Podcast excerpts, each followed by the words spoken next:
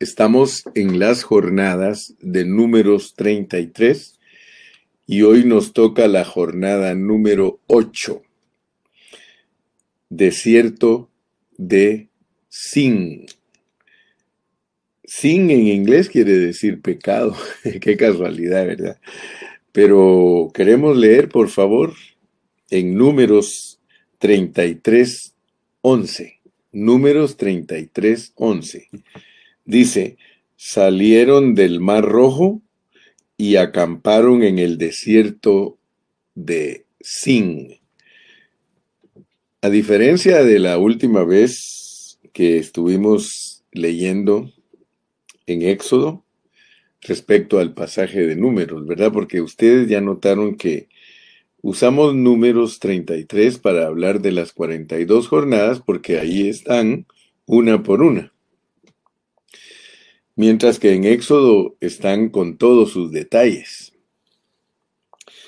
Eh, el pasaje que leímos en la lección anterior, eh, en Éxodo, vimos que no se tomó en cuenta el mar rojo. Entonces, estamos comparando números 33, en donde está escasa la información, pero está completa para irla comparando con los detalles de Éxodo. Gracias a Dios que aquí en el versículo 11 del capítulo 33 ya nos lo puso mi hermana secretaria, hoy sí está con nosotros, hermana Ana González, Dios la bendiga, sierva, salieron del Mar Rojo y acamparon en el desierto de Sin. Esa palabra eh, salieron, ya se dieron cuenta que siempre la encontramos, salieron. Siempre al salir es por fin superar una situación. Eso es lo que quiere decir salir de una estación hacia otra, salir de una jornada hacia otra. Es poder superar cosas que cuando llegamos allí parece como que no las podríamos superar, pero al fin salimos dice la palabra salidas. Y recuérdese que las salidas no las determinaban los israelitas. Las salidas eran determinadas por Dios, porque si la nube no se movía, ellos no podían caminar. Entonces era la guianza de Dios la que hacía que ellos se movieran. O sea, Dios era el que decía, bueno, ya es suficiente, fuera una jornada positiva o fuera una jornada negativa, el que decidía cuándo se salía de ahí era Dios. Entonces nosotros tenemos que estar muy seguros que Dios nos está dirigiendo en nuestras jornadas del viaje de nuestra vida cristiana. Ahora, Dios es el que nos lleva a un lugar y cuando Él sabe que ya no tenemos que estar en ese lugar, Él nos va a sacar. Ahora, para nosotros, pues imagínense que a nosotros nos tocara buscar las jornadas. Yo creo que nosotros buscaríamos solo las jornadas placenteras, las jornadas que nos producen mucha satisfacción. Pero resulta que Dios nos prueba. Dios nos prueba. Dice que, Santiago dice, ¿verdad? Que ninguno diga que es tentado de Dios, porque no podemos decir eso, sino que nosotros somos tentados de nuestra propia concupiscencia. Pero Dios nos va metiendo a las estaciones, nos va metiendo a las jornadas para ver si estamos superando, pero no nos deja ahí. Si es una jornada negativa, no nos deja ahí por mucho tiempo, porque él dice, bueno, entonces este, si lo dejo ahí por mucho tiempo, se me va a perder. Entonces, no le echemos la culpa a Dios de las cosas negativas. Mm, eh, las cosas positivas, toda, toda buena dádiva y todo don perfecto viene del Padre de las Luces. Pero en lo que respecta a ser probados es a ver cómo estamos nosotros en nuestras concupiscencias. Si nos hemos apartado de nuestras concupiscencias o seguimos débiles. Entonces, sencillamente lo que Dios quiere a través de las jornadas es ver si estamos superando. Entonces es muy importante para nosotros. Claro que lo que conduce a otra situación de la cual también habrá que salir después, nosotros vamos saliendo y acampando, saliendo y acampando. Salieron del Mar Rojo y tenemos presente eh, lo que se estudió en la última lección ayer y ahora nos dice, y acamparon en el desierto de Sin. Aquí ya la palabra desierto es muy significativa. El Señor va dirigiendo a su pueblo para que aprenda lecciones, no siempre fáciles. Entonces ahora que estamos en el capítulo 33 de números, eh, tenemos que ver que el versículo 11 se refiere a todo el capítulo 16 de Éxodo. Entonces, ayer teníamos muy escasa información, muy poquita información. Inclusive, nos dimos cuenta que Dios no repitió o no quiso hablar de la experiencia del Mar Rojo en Éxodo. Solo en Deuteronomio dice que acamparon en el Mar Rojo. Entonces quiere decir que ayer entendimos que aun cuando nosotros tenemos fracasos en la vida, a Dios no le interesa estar repitiendo nuestros fracasos. Y esa es una característica linda de Dios que nosotros debemos de aprender. A nosotros nos gusta mucho hablar de los fracasos y siempre nos estamos recordando de nuestros fracasos. Dios no. Dios no se molesta en estar repitiendo nuestros fracasos. No quiere decir que no nos los va a decir. Claro que nos los va a decir. Porque ahí vimos ayer que, aunque sea en una forma escueta, en una forma escasa, Él dice, acamparon en el Mar Rojo. O sea que no vaya a creer usted que Dios es cieguito y que no se da cuenta de nuestras faltas. Claro que se da cuenta, pero no le interesa enfatizar nuestras faltas, porque Él es bueno. Si nosotros somos buenos, nosotros solo le decimos a las personas una vez su falla y después de eso tenemos que permanecer callados. Si nosotros permanecemos callados, nosotros decimos mucho. Pero si nosotros seguimos hablando y hablando y hablando, decimos más. Y quiero que entienda usted que Dios a veces calla y otras veces habla mucho. Quiere decir que si Dios habla mucho cuando hay que halagar a alguien, nosotros tenemos que aprender eso.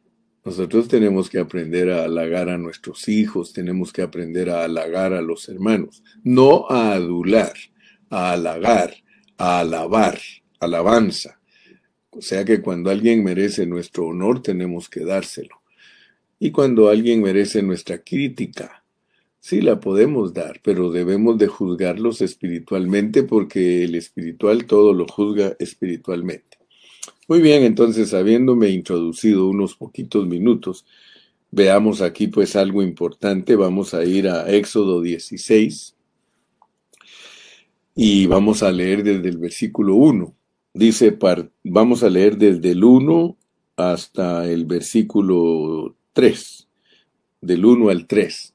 Éxodo 16 del 1 al 3. Partió luego de Elim toda la congregación de los hijos de Israel y vino al desierto de Sin.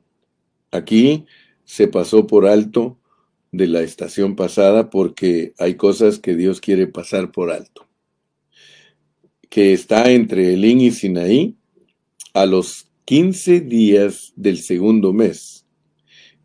Ellos, quiero que noten, celebraron la Pascua también el 15 del primer mes, o sea que aquí ya va un mes de peregrinación, después que salieron de la tierra de Egipto. Y toda la congregación de los hijos de Israel murmuró contra Moisés y Aarón en el desierto. Y les decían los hijos de Israel, ojalá hubiéramos muerto por mano de Jehová en la tierra de Egipto, cuando nos sentábamos a las ollas de carne, cuando comíamos pan hasta saciarnos, pues nos habéis sacado a este desierto para matar de hambre a toda esta multitud.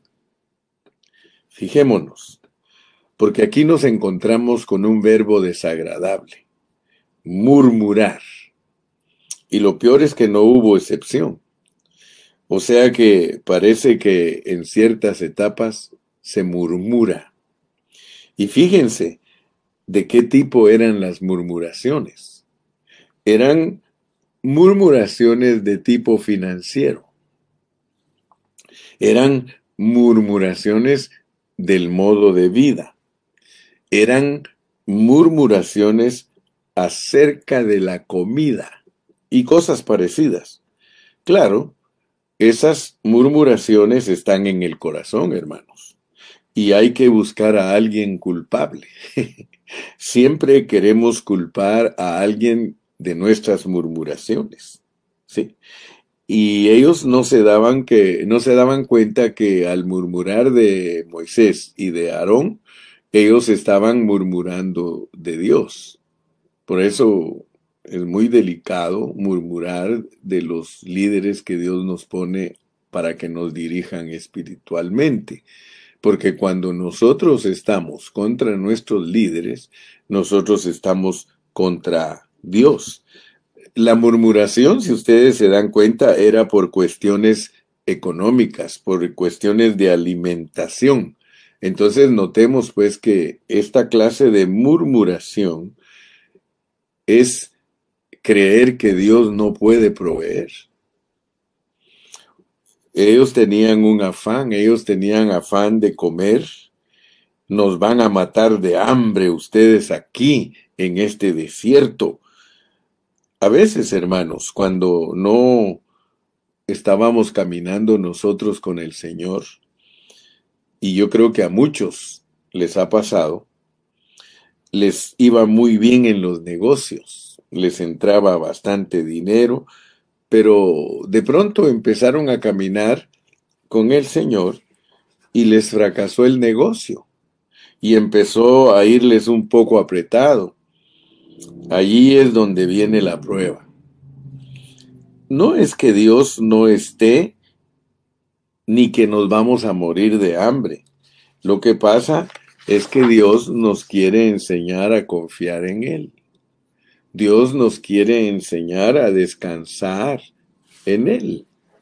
Entonces, yo quiero en esta mañana que tomemos en consideración nuestro primer punto.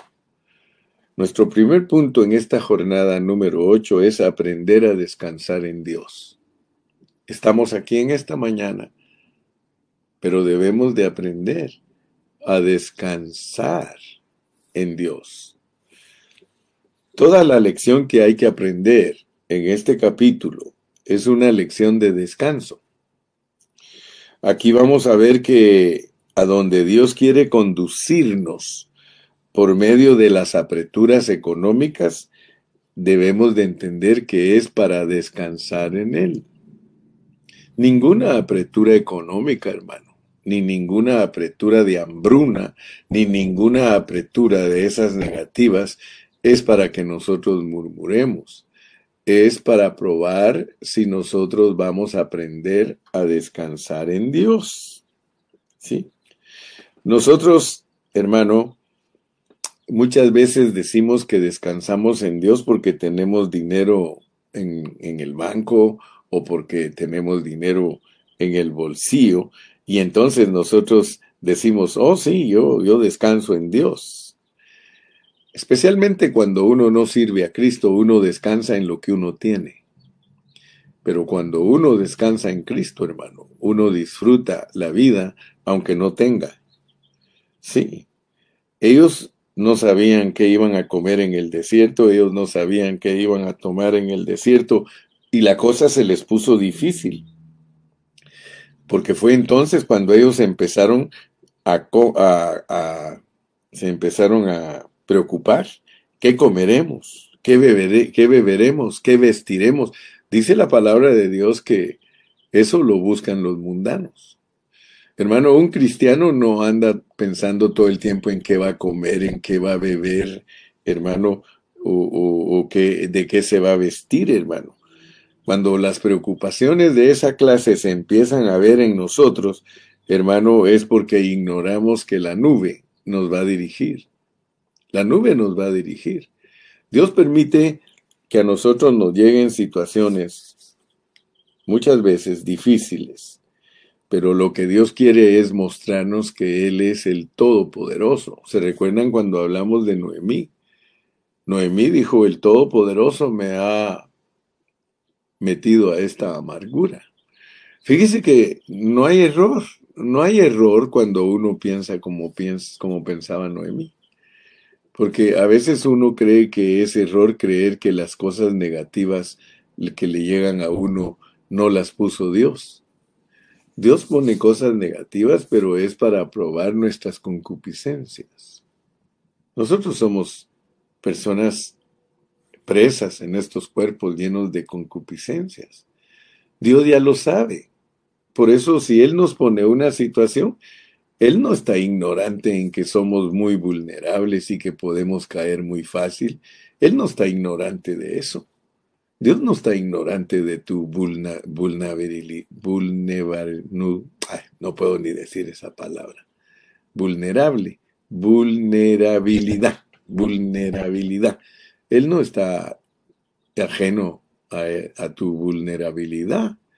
Él sabe que tú caes fácilmente. Sí. Fíjate que en esta situación, Jehová dijo a Moisés, Jehová le dijo a Moisés, fíjate, eh, miren, la primera vez que Dios ve a su pueblo protestando por esto, la primera vez Dios le dice así, dice, he aquí, yo os haré llover pan del cielo. Note, note que el Señor les dijo que les iba a hacer llover pan del cielo y el pueblo saldrá y recogerá diariamente la porción de un día para que yo lo pruebe si anda en mi ley o no. O sea que Dios mismo, Dios mismo le dijo a Moisés que les dijera. Y hermano Moisés, Moisés era obediente. Moisés les dijo que Dios les iba a hacer llover el pan del cielo. Entonces, yo quiero que ustedes vean que nosotros debemos de respetar a Dios porque Dios tiene mandamientos para nosotros. ¿Cuál creen ustedes que era el mandamiento? Porque aquí todavía no hemos llegado a, Sinaí. Aquí vamos camino a Sinaí, apenas vamos llegando al desierto de Sin, en donde se desarrolló la murmuración por falta de confianza por falta. Gracias, Lalito, que ya me escribiste la palabra que se me trabó la lengua, vulnerabilidad. Es que al leerla escrita es, más fácil decirla. Vulnerabilidad, qué fácil se me hace cuando está escrita, pero cuando la tengo aquí en la mente me cuesta un poco que me salga. Dice mi hermanita Alejandra Rivera, nuestra confianza y descanso es en Dios. Amén. Su presencia nos está guiando en lo positivo y en la en lo negativo, Dios lo dispone para ver si estamos tomándolo como nuestro todo. Sí, Él es nuestro proveedor, Él es nuestro sanador. Mire, Él está dispuesto a hacer cualquier cosa por nosotros, pero depende de nosotros si confiamos en Él. Estas lecciones son muy prácticas. Estas lecciones son para que nosotros descansemos en Dios. Ahora, hay una pregunta aquí, ¿por qué Dios permitió que el pueblo fuera conducido a esa situación? Porque Él quiere que caminemos con Él. Miren la oración que está en el Padre nuestro. Padre nuestro que estás en el cielo, santificado sea tu nombre, venga tu reino, hágase Señor tu voluntad. El pan nuestro de cada día, Dánoslo hoy y perdónanos nuestras deudas, así como nosotros perdonamos a nuestros deudores. Y no nos metas en tentación, mas líbranos del mal, porque tuyo es el poder, el reino y la gloria. Aleluya. Mire, cuando uno depende de Dios, uno no está pensando en qué va a comer mañana, pero el, el, problema de nosotros no es solo qué vamos a comer mañana.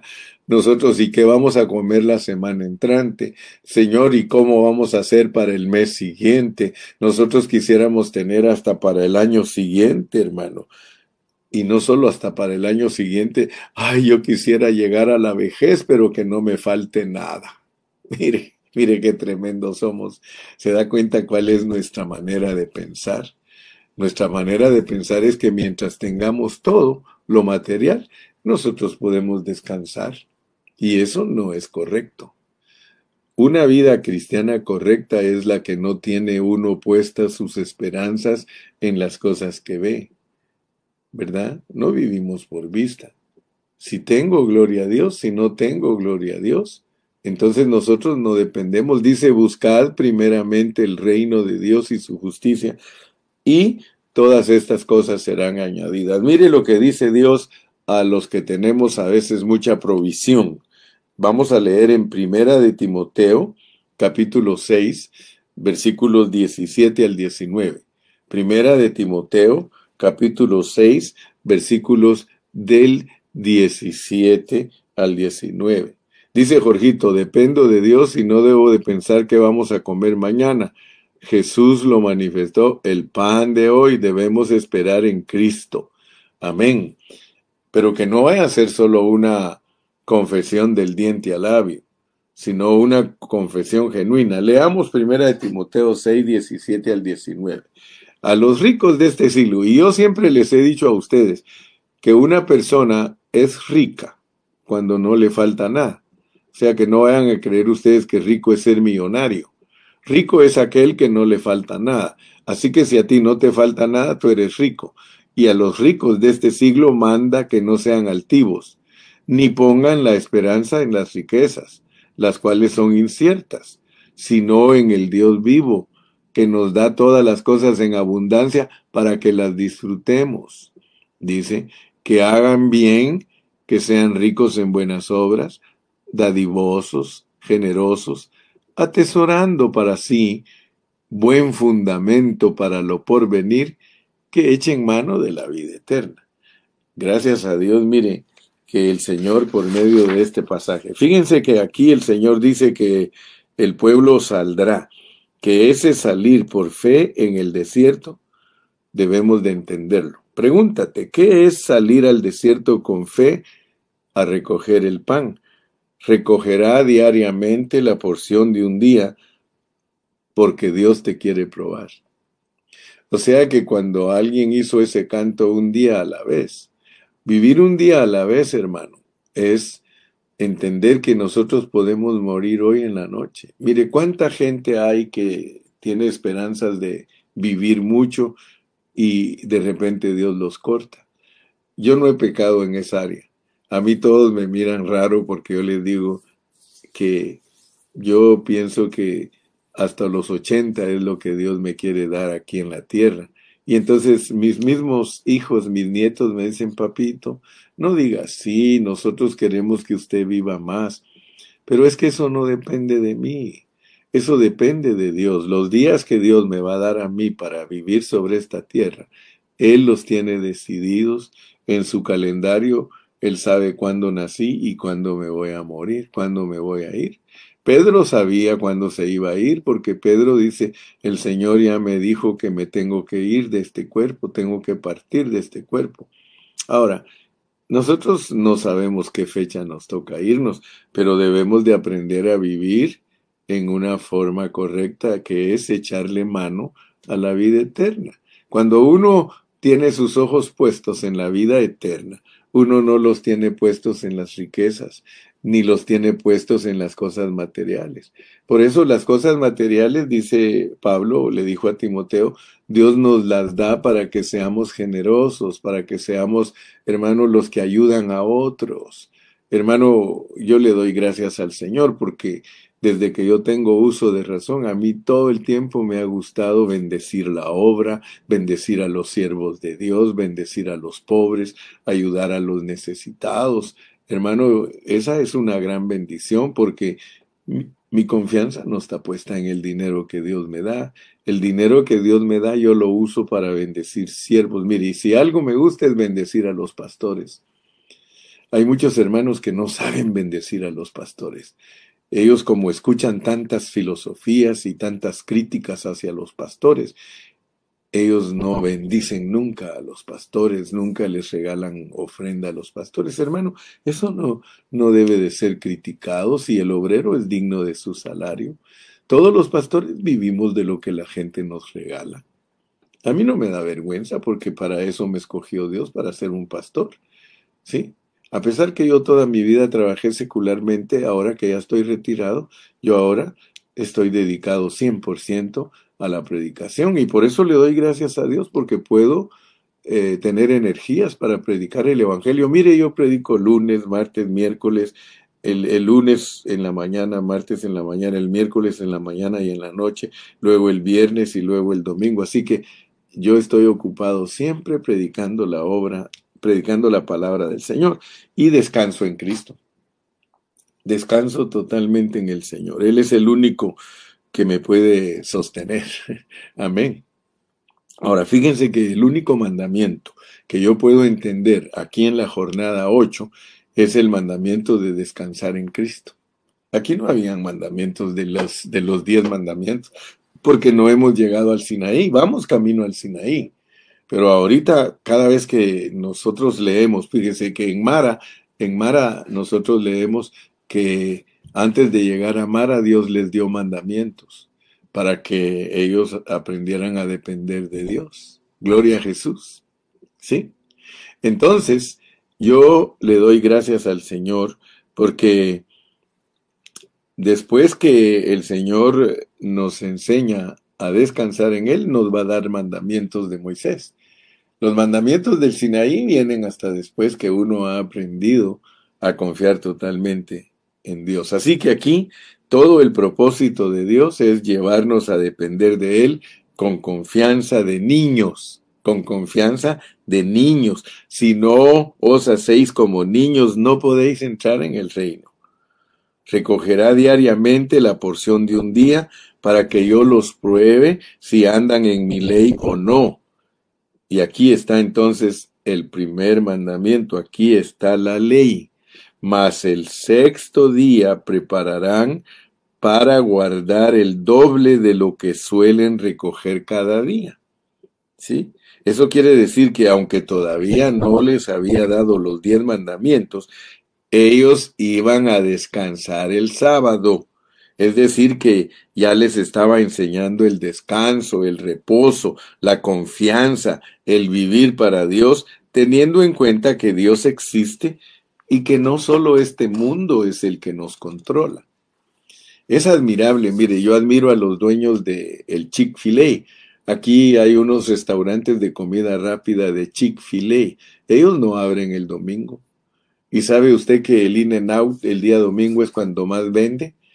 Y son, creo que son familiares ellos, pero unos aprenden a depender más de Dios que los otros, porque si In porque In se identifica como cristianos, aún en los vasos abajo tienen versículos.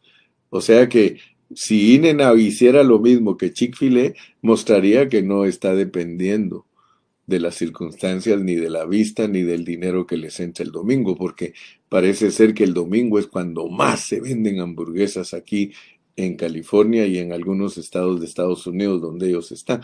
Los estoy poniendo de ejemplo no por criticarlos, porque cada quien le va a dar cuentas a Dios. Pero en lo que respecta a usted y a mí, tenemos que aprender a depender totalmente de Dios. Gracias, mi hermanita Ale. Dice que Dios le siga fortaleciendo Gloria a Dios por su vida, hermano Carrillo. Muchas gracias, mi hermana Ale. Yo también le doy gracias a Dios por la vida de usted, porque usted es una sierva esforzada. Usted siempre se ha preocupado también de dar una palabra pura, un alimento puro a todos los que se acercan a usted. Y por eso usted es muy bendecida también. Saludos, un abrazo. Ya pronto nos vamos a ver en Giliapan, si Dios quiere, y nos vamos a poder saludar personalmente. Muy bien. Entonces, entremos al segundo punto, porque ya se me fue la mitad del mensaje. Él nos hace llover pan del cielo. Fíjese, mire, qué tremendo. Eh, él nos hace llover pan del cielo. Entonces dijeron, voy por el versículo 6. Entonces dijeron Moisés y Aarón a todos los hijos de Israel. Estamos en, en Éxodo 16. Mire cuánta información hay para este versículo de que salimos salimos del Mar Rojo para entrar al desierto de Sin. Entonces dijeron Moisés y Aarón a todos los hijos de Israel, en la tarde sabréis que Jehová os ha sacado de la tierra de Egipto, y a la mañana veréis la gloria de Jehová, porque él ha oído vuestras murmuraciones contra Jehová, porque nosotros, ¿qué somos para que vosotros murmuréis contra nosotros? Vuelvo a repetir, hermano. Cuando uno murmura de los siervos de Dios, uno está murmurando de Dios. Nosotros no somos más que servidores del Señor. De nosotros no depende la guianza de ustedes. No depende. El hermano Carrillo no puede hacer nada por ustedes si no es la nube la que los guía a ustedes. Entonces, no fueron Moisés y Aarón quienes los sacaron de Egipto. Note este punto, note este punto, hermano, porque nosotros no tenemos nada que ver con que usted haya venido a Cristo. El que lo trajo a Cristo a usted es Dios. El hermano Carrillo no hizo nada, porque dice que nosotros solo somos, dice Pablo, ¿qué, qué es Apolos? ¿Qué es Pablo? ¿Qué es un servidor de Dios? Solamente somos siervos de Dios, solamente somos hombres valientes que nos atrevemos a dirigirlo a usted en lo que respecta a la palabra. Pero en lo que respecta a la guianza, a sus jornadas y a sus estaciones y a sus experiencias personales, es Dios el que tiene el mando sobre usted. Fue Dios el que sacó a cada uno de nosotros de Egipto y Él es el que nos ha ido enseñando, y Él es el que nos va dirigiendo. El problema que tenía Israel era que Israel todo lo miraba natural. Para ellos todo lo físico era lo que los estaba dirigiendo. Ellos no veían al Señor. Ellos solo veían las cosas que los rodeaban, las circunstancias, y por eso fue que tuvieron que decirles Moisés y Aarón, ¿y quiénes somos nosotros para que ustedes murmuren de nosotros? Vosotros no habéis murmurado contra nosotros, vosotros habéis murmurado contra Dios, como que si Él no fuera lo suficientemente poderoso para guardaros y proveeros. Estáis hablando de morir de hambre. Y Dios está hablando de hacer llover pan del cielo. Ustedes andan en otra onda entonces. Así les estaba diciendo Moisés. Qué diferencia, hermano. El hombre dice moriremos de hambre. Dios dice haré llover pan del cielo. ¿A quién le vas a creer, hermano? ¿A quién? Haré llover pan del cielo. A eso es lo que tú tienes que creer. Yo me maravillo, me sorprende. Me sorprende que los mexicanos tenemos un dicho que dice que el niño nace con la torta bajo el brazo. Eso es bonito. Mire, hay muchos dichos mexicanos que tienen mucha sabiduría. Dios aprieta pero no ahorca. El niño nace con el pan, con la torta debajo del brazo. Eso es confiar en Dios, hermano. Eso es confiar en el Señor. Dijo también Moisés, fíjese pues, fíjese que Moisés, yo quiero que ustedes vean que no solo, Moisés no solo le decía al pueblo lo que Dios decía, sino que metía su cuchara. Igual que Pablo, Pablo, pero ¿por qué estás diciendo que eso no lo dice el Señor y lo dices tú? Y él dice porque tengo el Espíritu. O sea que Dios respalda aún, hermano, aún lo que nosotros decimos como siervos. Mire, dijo también Moisés, Jehová os dará en la tarde carne para comer. Fíjese, pues, qué atrevido. Yo estaba leyendo y leyendo y leyendo y digo, ese Moisés era atrevido porque aquí dice, dijo también Moisés. O sea que Dios no les dijo que les iba a dar carne. Moisés dice, Jehová os dará en la tarde carne para comer, como quien dice, ustedes tienen muy poca confianza en Dios. Yo verdaderamente he aprendido a confiar en mi Dios. Yo sé que Él no solamente nos va a dar de comer, nos va a dar hasta postre y hasta nos va a acompañar con carne. Mire, léalo conmigo, por favor, el versículo 8. Dijo también Moisés, Jehová os dará en la tarde carne para comer y en la mañana pan hasta saciaros, porque Jehová ha oído vuestras murmuraciones. ¿Con qué razón, hermano?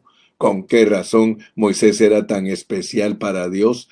Dios aprendió a amar a Moisés de una manera tan terrible. Y eso que Moisés era el hombre más humilde, hermano. Sin embargo, Moisés se atrevía hasta decir cosas, fíjese. ¿No ve que él le dijo, una vez le dijo a Dios, eh, si tú no vas a ir con nosotros, ni nos estés mandando? Imagínense alguien que le hable hacia Dios. Yo fui impresionado cuando leí esto, hermano. Dijo también Moisés, Jehová os dará en la tarde carne para comer, hermano. Ese era un atrevimiento de Moisés, eso era una fe grande de Moisés. ¿Con qué razón dice que el pueblo de Israel solo disfrutó de las obras de Dios? Sin embargo, Moisés, él disfrutó y entendió los caminos. Aleluya. Y ahí vemos cómo es Dios de misericordioso, porque hasta aquí Dios no le había dicho a Moisés lo de la carne. Dios le había dicho solo lo del pan, hermano. Pero Moisés le puso el postre de sí mismo. Dios le había dicho, yo haré llover pan del cielo, pero Moisés dijo, bueno Dios, yo tengo tanta fe y te creo que nos vas a dar hasta postre, Señor. Aleluya, hermano. Mire, esto es maravilloso. Dijo también Moisés, este ya no fue Dios, hermano. O sea, esa palabra también quiere decir además, además de lo que dijo Dios. Note cómo Dios es misericordioso y hasta lo que Moisés dijo de más, Dios lo respaldó. Qué cosa tremenda, hermano. Qué cosa tremenda que nosotros por el Espíritu podemos decir cosas que Dios dice, estoy de acuerdo contigo porque te estás moviendo de la manera que yo soy. Aleluya. Muchos de nosotros, hermano, a veces murmuramos contra el Estado, contra el presidente. Sí. Hermano, Muchos murmuran de sus presidentes y de sus autoridades cuando es Dios el que se las ha puesto, hermano. Yo no estoy justificando, hermano, una política corrupta, ni estoy justificando, hermano, las cosas malas que los políticos hacen con los pueblos, pero una cosa sí estoy seguro, hermano, que Dios, Dios, es el que pone y quita reyes, y es Dios el que establece qué autoridad nos va a guiar, sea corrupta o sea limpia. Lo único que tenemos que hacer es orar por las autoridades, hermano. ¿Sabe por qué me atrevo a decir esto? Porque Él nos va a poner un anticristo. Dios nos va a poner un anticristo y nos va a entregar en las manos de Él y dice que nos va a vencer. ¿Sí? En el tiempo que viene, hermano. Por eso yo no creo en los cristianos que participan en la política, ni en la religión, ni en la cultura. Nunca he creído igual que ellos. Que me disculpen, a veces dicen, hermano Carrillo, no lo entendemos, pues no me entiendan, pero nuestra, nuestro corazón no está puesto en el mundo ni en las cosas que se ven. Nosotros dependemos totalmente de Dios. Si Dios quiere que Cuba sea comunista, Dios la la hace comunista para probar los corazones de los cubanos. Dios está probando los corazones de los cubanos. Dios está probando los corazones de los nicaragüenses. Dios está probando los corazones de los venezolanos. Dios está probando los corazones de los chinos para ver qué hacen con sus gobiernos que los oprimen. Nosotros sabemos que Cristo vino a esta tierra y él dijo al César lo que es del César y a Dios lo que es de Dios y él vino a estar sujeto a un imperio que se llamaba imperio romano y que intervinieron, aunque sea indirectamente, para matarlo, no fueron ellos los que lo mataron, no fueron ellos. Los políticos se lavan las manos y no quieren ver nada con los religiosos.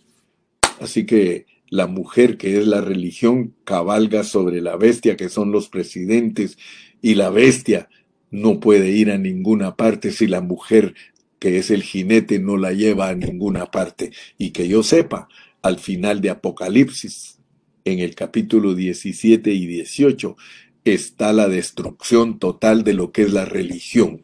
Y hoy mismo la religión está temblando porque les llegó otro cisma de Alemania. Bueno, no voy a hablar de eso, pero que Dios los bendiga. De, dependemos totalmente de Dios. Creemos que Dios es el que dirige nuestro destino. Y dijo Moisés a Aarón, estoy en el versículo 9, y dijo Moisés a Aarón, di a la congregación de los hijos de Israel, acercaos a la presencia de Jehová, porque él ha oído vuestras murmuraciones. Ahí Moisés se apartó del pueblo y se fue a orar a Dios, allí aparte, y le mandó a su profeta que era Aarón, que le transmitiera al pueblo esa decisión. Quiero que sepan, hermanos, y nunca se olviden que uno murmura cuando uno está lejos de la presencia de Jehová. Cuando uno está en la presencia de Jehová, no puede murmurar. Puede alabar, puede dar gracias, puede agradecer, puede exaltar el nombre de Dios, pero no murmurar. Se murmura cuando uno está lejos de la presencia de Dios, como se dice de Caín. Dice en el libro de Génesis, en el capítulo 4, que Caín salió de la presencia de Dios y allí fue y empezó a desarrollar sus propios planos. Volvamos a Éxodo 16, ya voy a terminar. Y hablando a Aarón, toda la congregación, y hablando Aarón a toda la congregación de los hijos de Israel, miraron hacia el desierto y he aquí la gloria de Jehová apareció en la nube. Miraron hacia el desierto, porque hacia allá se había ido Moisés y la nube estaba allí guardándolos. Y ellos ya se habían acostumbrado de tal manera que ni se daban cuenta que la nube estaba allí. Y por eso Dios tuvo que hacer algo más en la nube y hacer aparecer su gloria en la nube que ya era su presencia. Hizo aparecer su gloria en la nube. Miren, ¿cuántas veces nos pasa eso, hermanos, que no nos damos cuenta de lo que Dios está haciendo? Y tiene que hacer alguna cosa Dios que cause nuestro temor para darnos cuenta de que Él estaba presente. La nube estaba y no se habían dado cuenta y murmuraban como que si él no estuviera, como si Dios no estuviera haciendo nada. No veían lo que Dios estaba haciendo y actuaban como que si Dios no estuviera. Entonces Moisés se apartó hacia el desierto, hacia la nube, y Dios hizo que ahora en la nube apareciera su gloria. Mire, ahí lo dice, y hablando Aarón a toda la congregación de los hijos de Israel, miraron hacia el desierto, y he aquí la gloria de Jehová apareció en la nube. Hermano, esto es lo que la Biblia dice. Cercano está el Señor, en tu boca y en tu corazón. Había una nube en el desierto. Era una nube para cubrirlos, era una nube para guiarlos, los había guiado durante todo un mes y, ellos ya estaban tan acostumbrados que se les parecía algo tan natural y no les importó murmurar. Hermano, uno aprende a tener tanta confianza con Dios que Dios ahí está presente y uno se le olvidó que está y uno empieza a hacer cosas que blasfema uno contra Él, hermano. Y es que a veces no nos damos cuenta, hermano, que Dios nos está cuidando todos los días. No nos damos cuenta que estamos bajo el cuidado de Él, hermano no nos damos cuenta. Todos los días desayunamos, todos los días almorzamos, todos los días cenamos, todos los días comemos, todos los días dormimos, todos los días descansamos, vamos, venimos, no nos pasa nada. Por eso es que uno aprende a creer que todo está bien y se le olvida la presencia de Dios. Se le olvida a uno el temor de Dios, hermano, y por eso Dios tuvo que añadir su gloria a esa nube. Por eso dice así. Leamos el versículo 11. Y Jehová habló, habló a Moisés diciendo, yo he oído las murmuraciones de los hijos de Israel, háblales diciendo, al caer la tarde comeréis carne y por la mañana os saciaréis de pan y sabréis que yo soy Jehová vuestro Dios. Qué lindo es nuestro Dios, hermano. Qué lindo es nuestro Dios que aunque nosotros somos murmuradores, miremos su carácter. Él primero dijo que les haría llover pan, ellos murmuraron. Y, y, él como si no hubiera oído promete pan. Ahora Moisés los reprende por haber murmurado y Dios dice, yo he oído la murmuración de ellos, pero miren lo que dice, al caer la tarde comeréis pan. Miren qué distinto, Dios es bueno. Nosotros murmuramos y Él nos da comida, bebida, ropa y todo lo que necesitamos. Todo el día estamos protestando, todo el día nos estamos quejando y Él todo el día nos está dando. Qué misericordioso es el Señor.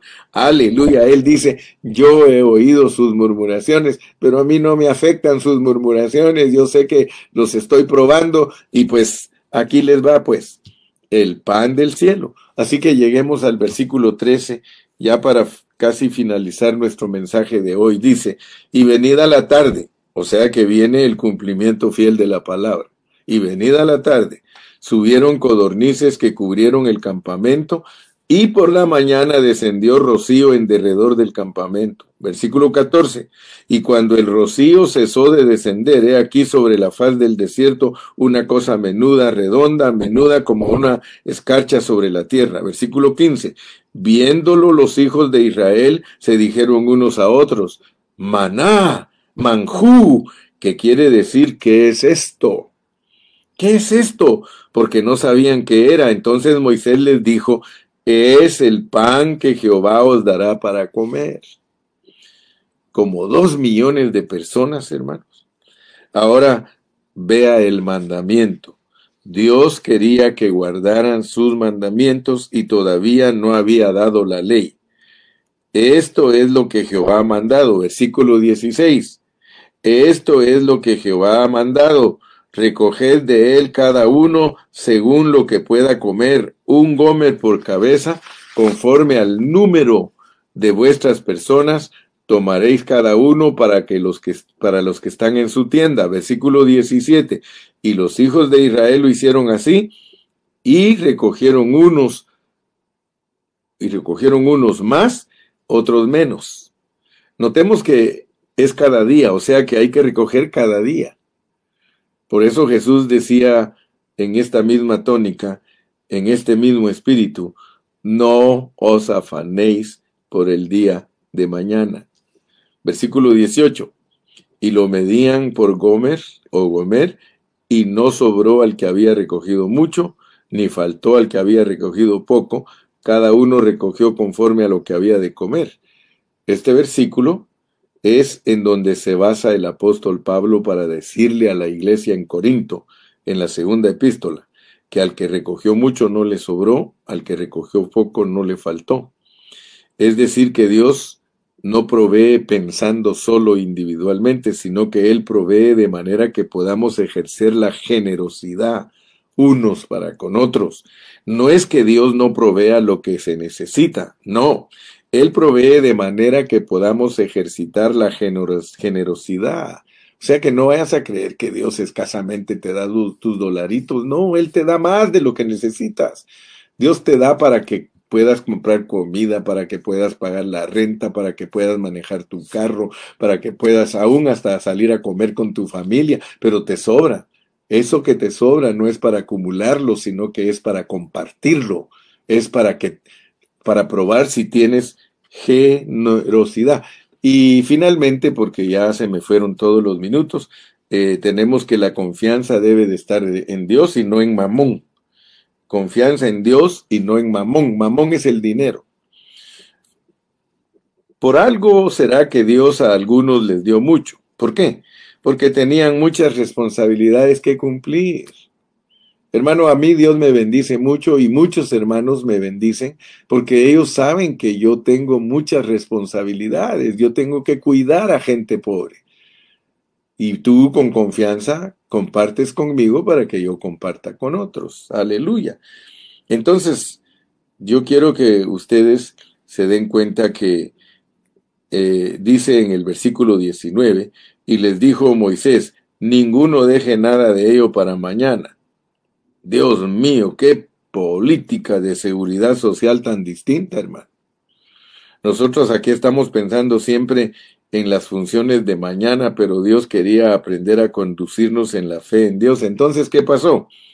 Versículo 20, mas ellos no obedecieron a Moisés, sino que algunos dejaron de ello para otro día, y creó gusanos, y hedió, y se enojó contra ellos Moisés. ¿Se da cuenta que la, la provisión no es para guardar para mañana? La provisión es para que nosotros seamos satisfechos hoy. Amén. Que Dios me los bendiga a todos. Yo creo que Dios nos ha bendecido mucho.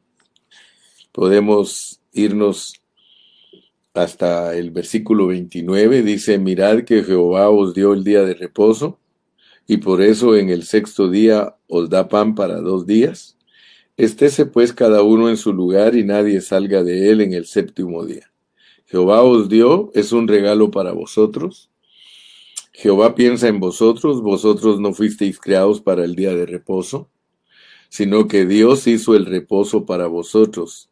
Dios piensa que vosotros descanséis, que tengáis una vida sin esas angustias. Esas angustias son porque no confiáis en Dios. Confiad en Dios. Verso 30, así el pueblo reposó el séptimo día. ¿Qué te quiero decir con toda esta lección de hoy? Que todos nosotros debemos de aprender a confiar totalmente en nuestro Dios.